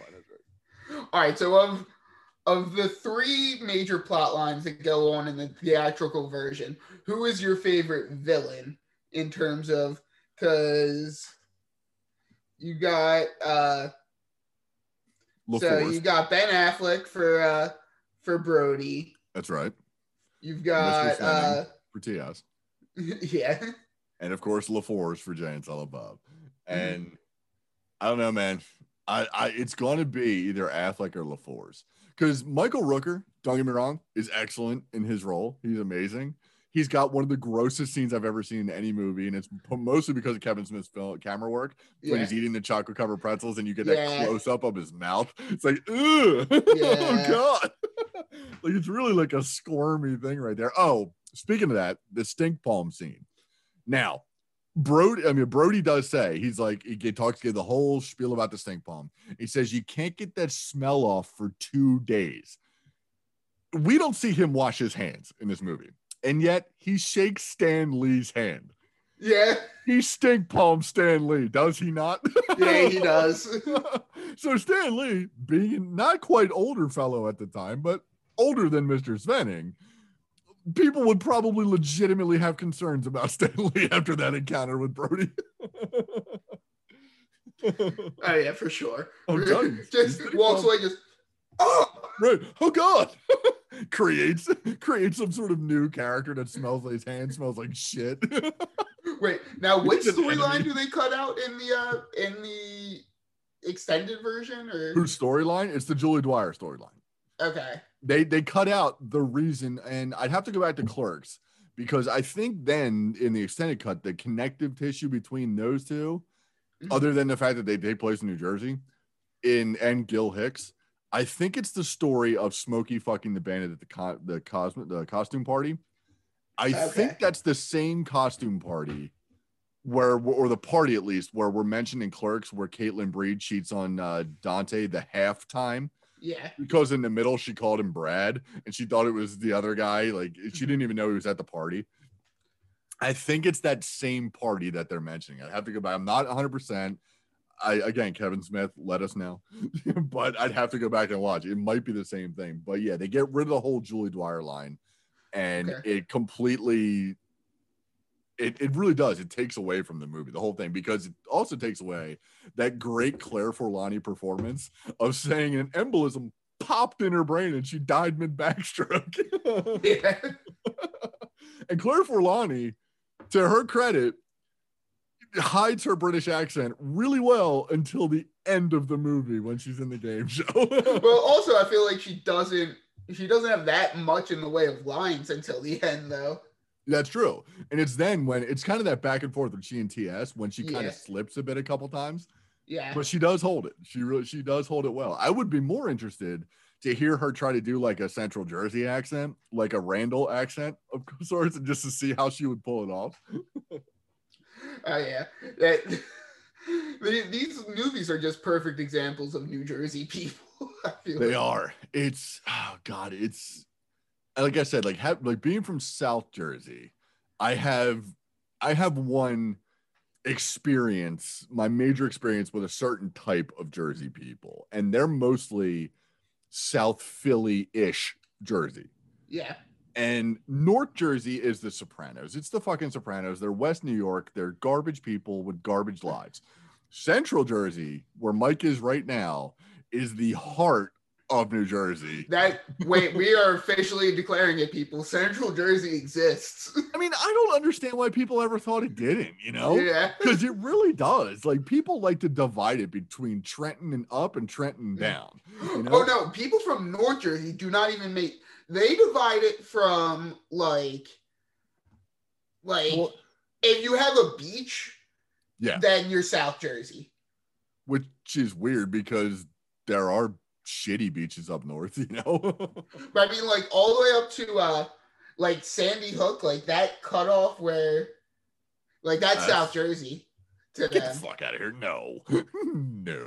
They're like like when I first moved to Monmouth, my uh my roommate was from Clifton, which is pretty far north. Clifton's north. That's where Clifton Ray's is absolutely north. Yeah. And I was like, oh, I, he's like, man, I, I don't really come to South Jersey that often. I'm like, this isn't South Jersey. You He's are like, by no means a South Jersey, bro. he- he's you- like, but there's a beach. I'm like, that's that's indicative of being east. Fucking Massachusetts has beaches, asshole, and they're not in South Jersey, are they? New York has fucking beaches. like this is not South Jersey. no. But- no, and I would say the real divide is by sports teams. Once you start liking the Mets and Giants or Yankees and Giants or Jets, you're a North Jersey person. And mm-hmm. South Jersey is when it's Eagles and Phils mm-hmm. and, you know, anybody that's not a New York team, basically. And- But or it's all there's also the Taylor Ham pork roll argument, but then we would get Central Jersey because Central Jersey's mostly pork roll. That's because that's what it is. Yeah. Yeah. that shit is pork roll. If you say Taylor Ham, you're fucking wrong. or you work for Taylor Ham. In that case, you're still kind of wrong. but yeah, it's yeah, Central Jersey absolutely exists. But the New sure. Jersey accent, like I said, is is the prime example in these movies. Randall Graves is a number one, Jay is a, is number two. And then in this, I would almost say Brodie kind of gets it a bit in this. Yeah. It's mostly Jason Lee, but he kind of he at least has the mentality of Is Jason where's. Jason Lee from? Jason New Lee is I thought he was like a Mormon or something. But yeah, Jason Lee is from Santa Ana, California. So Uh, yeah. he's a West Coast boy. yeah. But it's actually no, I'll take that back. Affleck almost has it because he's does. mostly got his Boston accent in this, but just not his arch, which is essentially a Jersey accent. it's and that's the thing. Jersey accents, there it's not wood and talk and coffee. Like they're people say that because they're from New York. And that's Yeah, what they're or they're like right next to New York. exactly. Like, Like, that's mine- not a New Jersey act. Like classifying just that area of New Jersey, as, no.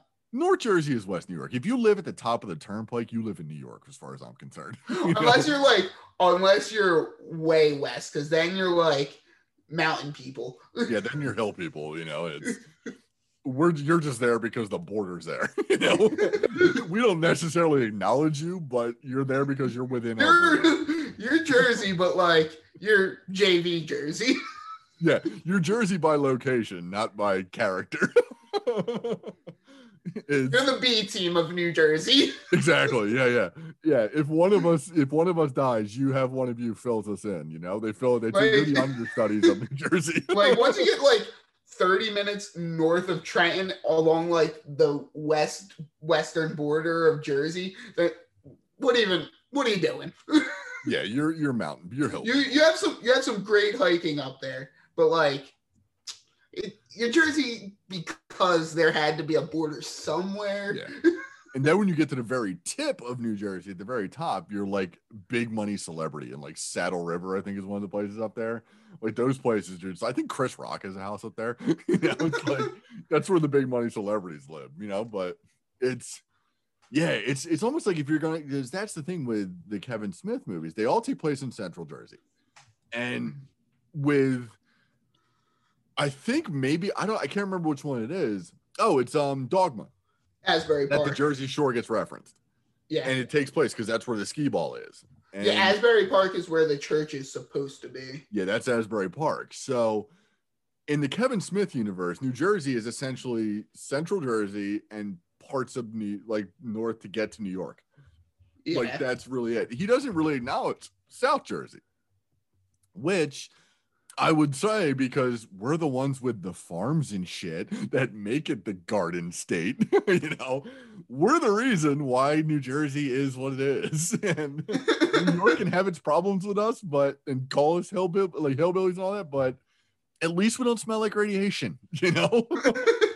yeah, people from North Jersey's the armpit of. Yeah, when the when the country says that New Jersey is the armpit of the nation, they mean North Jersey. That's what they mean. yeah, And Central Jersey, there's a lot of like, there's a there's a lot of money and there's a lot of good like shit to do in Central. Jersey, honestly, you know? Central Jersey's the best part of Jersey. If I'm being real, I mean, there's so much involved there, especially when it comes to like Kevin Smith. Mhm. And yeah, they so yeah, Asbury Park is one of the best like places to go out for bars in New Jersey. Yeah, and then of course, you know, then there's you guys have what would probably be um what most people would consider, or at least people that aren't familiar with all of New Jersey, would consider the Jersey Shore. yeah, because that's where the other Belmar is. That's where you guys have um Seaside Yeah. Heights is Seaside Heights and shit. Like we're down by like South Jersey where I go, Long Beach Island and Ocean City, Atlantic City. South is is Long Beach Island really South Jersey? I would. Oh, absolutely. I would definitely say it is. Eh, I'm not sure. I have to travel mostly south to get there. It's not direct south like Cape May, but it's further south than me. Yeah, Yeah, yeah. Long Beach Island is South Jersey. Yeah. Oh, it absolutely is. The only problem is we get well South Jersey, and there's a here's in this this whole month we're going to be throwing in some insider terminology from New Jersey. Now, a lot of there are different terms for them. Most people know them as bennies, Yeah. which are New Yorkers that come down to go to the Jersey Shore, and they There- are there's that- that's a, there's an actual. It's like Bayonne, Edison, uh, Like New York, Newark. Newark. in Newark and uh yeah, I think it's so B is Bayonne, E is Edison, N is Newark, and NY is New York. yeah. And then of course, like there's also like for LBI, I know there's like Shoobies, Yeah, I think are that's the, the South Jersey beach. Like shoot, Shoobies is anyone that isn't local to the beach, Right. essentially to them. and then of course there's just you know locals when you live there you know Yeah. but it's and then of course there's just the the summer people you know the Mhm. summer people that's basically how you're going to classify them the, the memorial day to labor day people it's and the, most of them are just trash new yorkers that are loud and obnoxious and suck and, and they're the actual like Jersey Shore crowd. Is yeah and that's the thing about the show jersey shore they're all from fucking new york you know Yeah. that was not those were not jersey people they ruined it all for us or made it much worse like Yeah, tony soprano and his crew made it better and then mm-hmm. all of a sudden fucking jersey shore happened it's like oh That's like then you get that episode of South Park where it's like we're in West Jersey now and they're in Colorado. Exactly. Yeah. It's a mentality. It's a jersey thing. It's like no it's a fucking north jersey new york thing. You're muff cabbage. Yeah, exactly. You're muff cabbage. and then you know and that's that's the craziest thing about like all of kevin smith's movies. They're very much new jersey. Absolutely new jersey because he is a jersey boy. That's what he is. The only thing they're missing is danny devito you know Yeah. and joe pesci. They're only missing pesci and devito you know Oh, uh, Jack Nicholson, yeah and nicholson you know. Bruce Willis. how how hard would that have been you know? How hard would that have been kev you know to get yourself a nicholson uh, cameo huh? He could have been in goodwill too go hunting season. Uh, it would have been great if Nicholson just showed up in his like iconic sunglasses to uh in like Clerks 2 or something. If he's just like sitting in the back of a movies and Clerks too, sitting off to the side like during like the Lord of the Rings uh Star Wars rant, he's just in the back, just kind of like nodding his head. or uh, no, the best would be in Mallrats when J- uh, Silent Bob is dressed up as Batman. he's the one that has the line, "Where does he get those wonderful toys?" You know, instead of Jay having that line. Imagine it was well. What if, all right, so we're gonna instead of Jack Nicholson, we're going with the Joe Pesci or Danny DeVito. This works for either. Instead of Alanis Morissette as God in Dogma, you get one of them. Yeah. or at the time, if you're going to stick with a Jersey icon, you could have gotten Whitney Houston. Yeah. yes. Orange, I think it's South Orange's own Whitney Houston. But because, and that's like one of Whitney with Whitney Houston, one of her biggest songs. Oh, she was from Newark. That's or from Newark. I keep saying I keep wanting to say Newark, but that's Delaware. Yeah.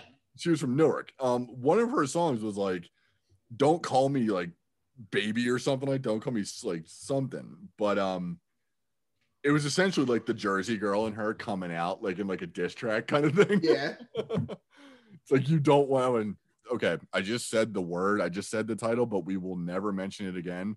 Jersey girl will never be mentioned again in this podcast. it's fucking garbage and it stars one of our hate month people. So if you want to hear a shit on Jennifer Lopez, go back to that episode. Because well, she ain't coming up this month. Wait, But- so we're so now I've lived in Central Jersey for most of the time for the past roughly six years. So Okay. I'm like, do I get my? Am I now a dual citizen of South and Central Jersey, or like, do I have to fully convert to Central and abandon my South Jersey roots, or what? No, I think you are fully New Jersey.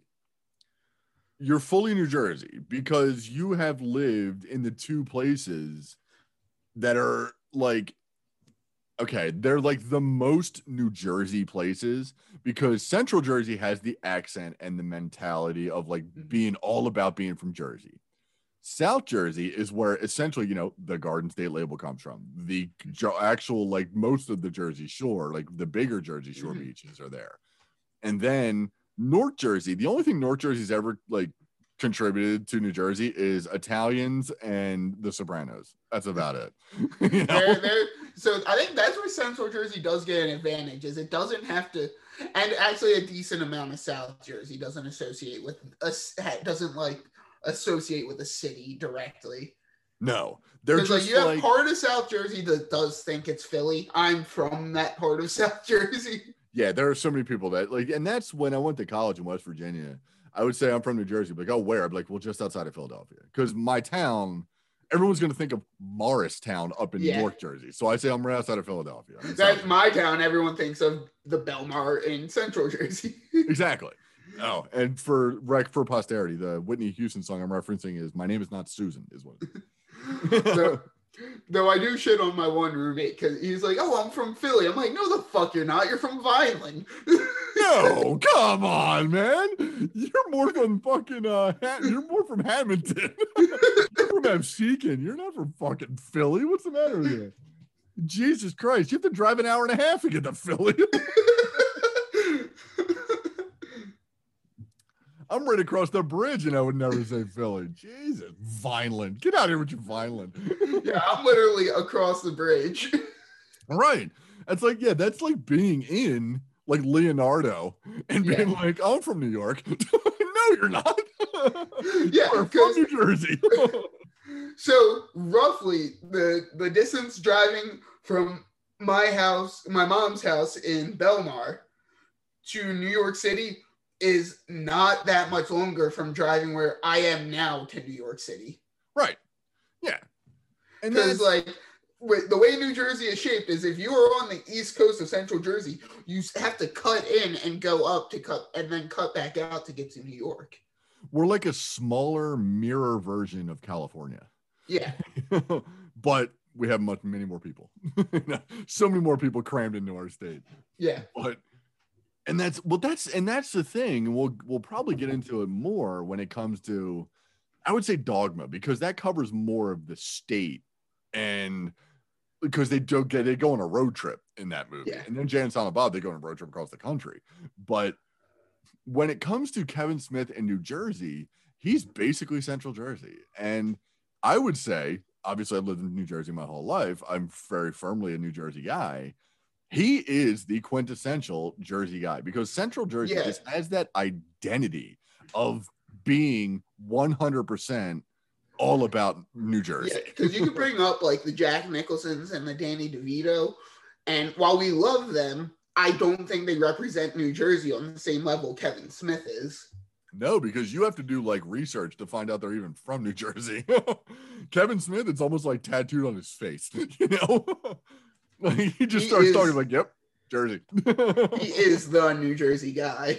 absolutely is and that's why we picked them you know it's we had to get to him eventually being in a, movie podcast we're two guys from new jersey so we we absolutely had to get to him and it's kind of like i don't know it's it was it was a necessity we will eventually get to devito as well but we covered jack we covered Yeah. kevin and we're covering kevin i should say but it was it, it wasn't optional for us to not do kevin smith you Yeah. know? Yeah, we have to do. That's right. Like I live in Monmouth County. Right. And in the words, uh, the immortal words of Jay from Mallrats, do it, dog. Like we kind of had to do this. I mean, Yeah. neither was named Doug, but neither was TS at the time. but it's I will say, Mike, but we we kind of got away from Mallrats itself. Oh but, yeah, we did for sure. but there's also the fact that connecting tissue. We, we mentioned Julie Dwyer. We mentioned that. We've also mentioned that Brodie and Randall very well might be cousins because they both mentioned their cousin Walter. Yeah. now, could that just be a reference to Walt Flanagan, a you know Kevin Smith's life childhood friend? Possibly, but in the hmm. Views universe, everyone's connected. So Brodie and Randall being cousins, I absolutely want to be at that family reunion. Oh, for sure. I can't imagine how hilarious and ridiculous that shit would be. I would if only Jay was part of that family tree too. oh, he'll find a way to be there. I don't see I don't see Jay not crashing that family reunion. He's selling weed outside to the little cousins. Fuck outside. He's probably in it, like next to the grill.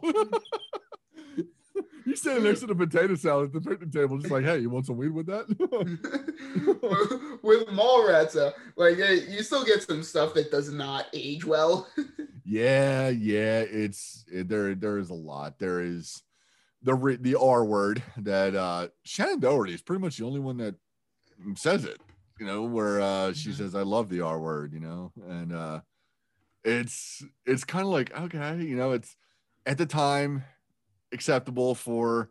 It wasn't disparaging somebody with Down syndrome. It was just kind of calling him an idiot. And you had course, South Park do that episode where it's like, yeah, or It- no, South Park did it for the F word. Uh, Yeah. Rick and Morty had a discussion on it for the R word. Yeah, and it was essentially, you know, it was essentially a synonym at the time. You could say it in, in synonymously for moron, you know. It's like I love that idiot, you know, and it's like Yeah. nowadays, of course, well, you know, those two equaling each other is not right. You know, it's Yeah. it's clearly not it's not cool. And um, but yeah, there's that, and then there's um, well, all of Trish the Dish's storyline. Yeah. that, that doesn't But, hold up uh, regardless again- of decade. Again, I'm going to make the argument that like the way they do that is to point out how messed up it is. yeah, I would I would absolutely say that Smith probably definitely did that on purpose as a as some sort of satirical. now how now how Brodie reacts to it is a little Yeah. Yeah, Brodie's like into it. He's kind of like, okay, this because he even says, like, what about me? You know? But then of course, and now I don't know. I I would say that the third nipple fortune teller probably there's got to be somebody out there that's like offended by that. Like by a woman using her boobs to tell the like fortune but there's also something empowering about using your extra nipple to well quote unquote extra nipple because we find out it's not real. It is a fake. It's a it's just for the uh for the character but yeah there's pro- there's something about that like using your extra nipple to uh for fame and fortune that's probably uh i would say empowering i wouldn't say it's uh, disparaging at all yeah, I would agree with that. but and yeah the other the other thing with the uh the Trish storyline is at least the actress who was playing Trish was 19 at the Yes. time. yes yeah And- where- and as as opposed to Face Off, where it's not explicitly as sexual as this. Holy shit, it's a lot worse because Not the actress was it's not okay dominique swain was like 15 yeah. it's not okay but it's yeah and then of course oh and of course we'd be remiss if we didn't mention the line uh you want to try to screw me someplace very uncomfortable once what like the back of a volkswagen i love how that brought up three times. Three right. times. I love how that's the universal like immediate thing thought of what like back of a Volkswagen. you think uncomfortable? Back of Volkswagen. Like, And I do enjoy Shannen Doherty in this, especially for like the second half of the she's movie. such a well. That's the thing. Shannen Doherty. I didn't watch a lot of 90210, but when I did, I was always like, you know what? She's a decent actress. She's she's fun to watch. I and enjoyed her. Uh, when I was a kid, I used to like the show Charmed, and I liked her. I, yeah, I never got into that. That's I never got into that show. But yeah, but when you see her in this, you go, okay, if I'm looking, you know, at future stars here, I'm looking at Affleck. Affleck's Mhm. going to be somebody. If anything, he's going to be the new Bill Zabka. He's going to be the new William Zabka. He's going to be the new bully in every movie. If if if at the very least, he might not ever be Batman, but at least he'll be a bully in every movie. Turns out he's Ben Affleck, you know. but Jason Lee, the other star. Then I'm looking at Shannen Doherty and be like, wow, they fucking stole her. They got to steal. They got her for cheap, I bet. You know? Yeah. And she's fucking Shannen Doherty in this movie. Yeah, and uh, she is notoriously hard to work with, according to a lot of people. From what I understand, she is a difficult, difficult woman to work with. But I mean, given the performances that she gives you, I'm almost willing to put up with it, you know? Yeah. Because even in this movie, she's giving her all. She's you you perfectly buy Renee Mosier, who, you know, named after Scott Mosier. You perfectly buy Renee as a character. And the only part of this movie that I don't really believe her in is the very beginning. Where she talks about crying in the bathroom about thinking Yeah. all the people that are doing bigger things in their lives. It's like, okay, I don't think so. I mean, I get it. You're not happy with Brodie because he wakes up immediately, yells at you for waking him up, and goes to play Sega again. Yeah, Yes, that's a problem. That's bad. He sucks. But I don't believe for a moment that you're crying in the bathroom because somebody's designing bridges, you know? yeah. That that list she gives for like people changing lives and stuff. I'm like, you're, you're giving a lot of credit to those. I, like, hey, architects deserve the credit, but you're giving a lot of credit to those architects. well, my, my favorite bit of that whole that whole part of that whole bit is when she says the person that designs the flight path, and Brodie's like, You mean the navigator? yeah. like he like he corrects her in the middle of this line that's clearly cutting him down. You mean the and that that is the that is quintessentially what Brodie is at least before his character arc, probably after his character arc to a degree too. Is he's like you're going uh you you made a you had a typo in your argument which makes it invalid. which is what an internet troll would do. yeah. It's a fucking internet troll. You miss a comma, he's gonna hold it against you for the rest of your life. but so speaking, and then like obviously speaking of the future, we get at the end of this movie, and it's at the end of uh the the extended cut. It's not ex- it's not explicitly mentioned in the theatrical cut. At the end, we get Jay and Silent of the theatrical, we get Jay and Silent Bob, dot dot dot. Well, that's a different story with the monkey. They're walking with the monkey, who I believe is from Jay and Silent Bob Strike Back. Yes. I think so. Okay. End of the extended cut, they say Jay and Silent Bob will return in chasing Amy. So right there, that's a direct reference. Now, what the hell happened at the end of Clerks that they'd be coming back in Dogma? Um, I'm not sure. I mean, the the logical answer is they Dogma was the second movie planned, and uh, Mallrats and Chasing Amy ended up taking precedent. Yeah, or Kevin Smith didn't intend to bring Jay and Silent Bob back at all until Yeah. Dogma, you know, it's but of course they are the connective tissue with all of these movies. And in this Yeah. movie, they're very much the reason why things shit gets done. Like they're the movers of the plot, you know. Imagine this universe and the Tarantino universe were connected because they're like the two biggest movie universes of the '90s. Dude, I I like to think that the Kevin Smith View Askew universe, because it's all the lower stake shit. It's Yeah. convenience store clerks. It's guys going to the mall with no shopping agenda. Like It's- Kevin Smith's universe outside of Dogma could very easily take place in the real world. Anywhere. Yeah, Yeah. absolutely. And then I like to think of, like I said, low stakes version. I like to think that they're taking place in New York, while everything in Tarantino's universe is kind of taking place worldwide. Yeah. because Pulp Fiction, Reservoir Dogs, all of that shit is out in California. It's Mhm. all in LA. Once upon a time in Once upon a time in Hollywood. Then of course you get um Inglorious Inglourious Bastards, obviously World War II, and Hateful Eight, Old West, like the like you know all that kind of shit. But Django, Django. Unchained, very much like that. Jackie Brown, LA. Kill Bill, yes, Kill Bill is kind of what it's sort of Hollywood, and then it's sort of other places. I can't remember. I haven't seen him for. Well, then, so with that universe, you get the split of it's like, okay, so the real universe in that universe and the movies that the people in that universe watch, which Right, right, almost right. all of the real people versions of that universe take place in LA, where all the movies they watch take place worldwide. Like, right. I think so, Inglourious Bastards, Django, Hateful Eight, and the Kill Bill movies are all like the movies the people in that universe would watch. Right. So the people of the Tarantino universe are going on at the same time that the Buick universe is happening on the other coast. It's West, it's the East Coast versus West Coast, which is what the 90s are all about. You know? So, East versus West until so essentially, essentially, Tarantino's Biggie and or no, no, Tarantino's Tupac, Tupac. and uh and Kevin Smith Kevin is Smith. Biggie. at the time would have absolutely been Biggie.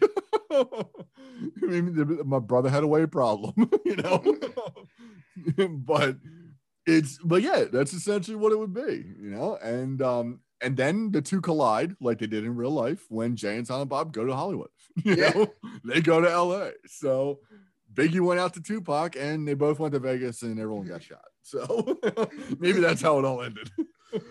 Now, I would never recast George Carlin in Dogma, but imagine that's how they got Joe Pesci into the, the movies. Yeah, that's pretty much. I, I'd have to watch the movie again, but yeah, that's pretty much the character you're gonna put him in. You know, it's you're either doing that or you're making him God. that's about it. You know, Oh, again, no, I again, I would never recast Alan Rickman, but just imagine Joe Pesci as the Metatron. yeah, I was gonna say because you can't really cast him as God because God has no lines.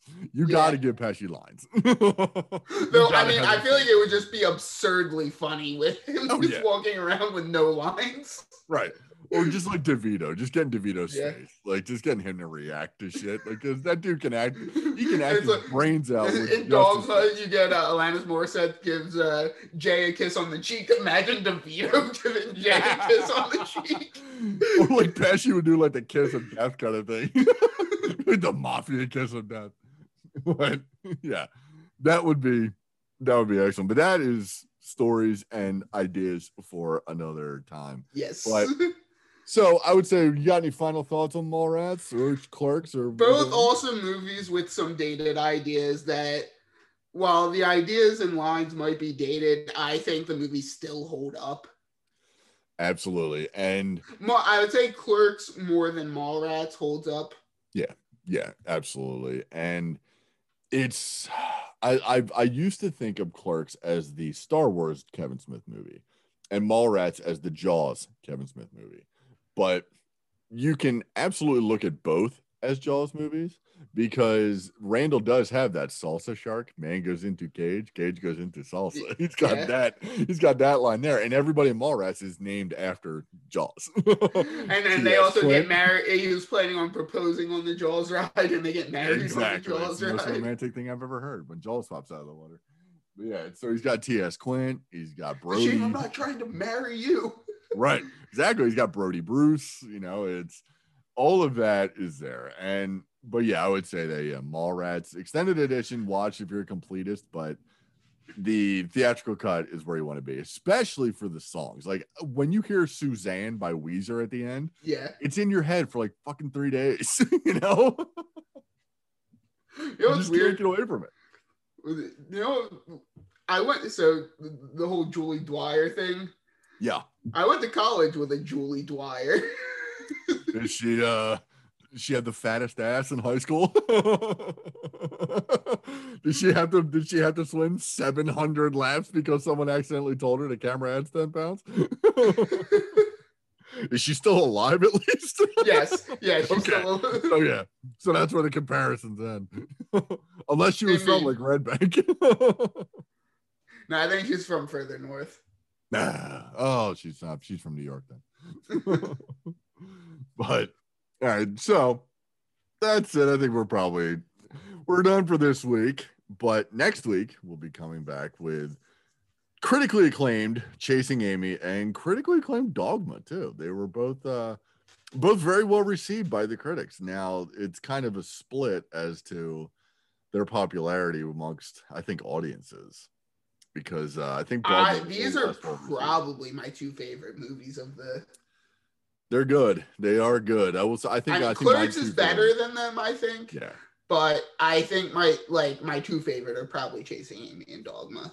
Yeah, just say my two favorite of these two, Clerks and Mallrats. I fucking love these movies. Got it. I, I'm torn. Like my top three, Mallrats would be four, but it's like Clerks, Chasing Amy, Dogma, Mallrats. Some the top three, I'm not sure what order I'd put them in, but Yeah, Clerks and Mallrats are cemented at number one and two for me because of just the time I went in my life when I saw them for the first time, and it was like nonstop watching them when I. so that's the thing with me. I think Dogma was the first Kevin Smith movie I saw. Could have been, yeah, that probably would have. It was the first Kevin Smith movie that came out while I was alive.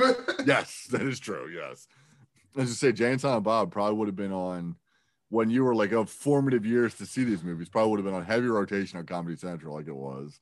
yeah. And uh, Dogma got the TBS treatment for a little bit, like TBS TNT treatment for a little bit. But uh, yeah, I think I saw Dogma for the first time when I was like 13. yeah. But so, well, you're gonna watch it again. You know, yep. for next I year. love watching Dogma. I'm very excited about it. so good. Yeah. So that said, on week one down of Kevin Smith, April. So that said, uh, we'll catch you. Go. Where can uh, where can we find people find us on the internet, Mike? So, for your streaming pleasure, we are on Spotify and Apple Podcasts, as well as several other uh, sites, thanks to Anchor. Uh, we can you find us on social media at Instagram and Facebook at Happy Hour Films Podcast. Give us a like, give us a follow, comment, message. We love hearing from you guys. Yeah. Yeah, we're not afraid to interact with the general public and our fans. We love doing it. And uh, we love hearing opinions of what you guys think of our episodes and our show. And, My uh, favorite contribution is still that uh, Ross is Carl and I'm Chris Griffin. That's right. Yeah, from uh yeah, from Family Guy. Yes. That's that that is still the best one. that is pretty good. So that's uh, that's where you can find us. And uh next week we'll be talking about chasing Amy and uh dogma. So until then, I have been Ross Bacon, I've been Mike McGuigan. and we'll see you guys next time. So long.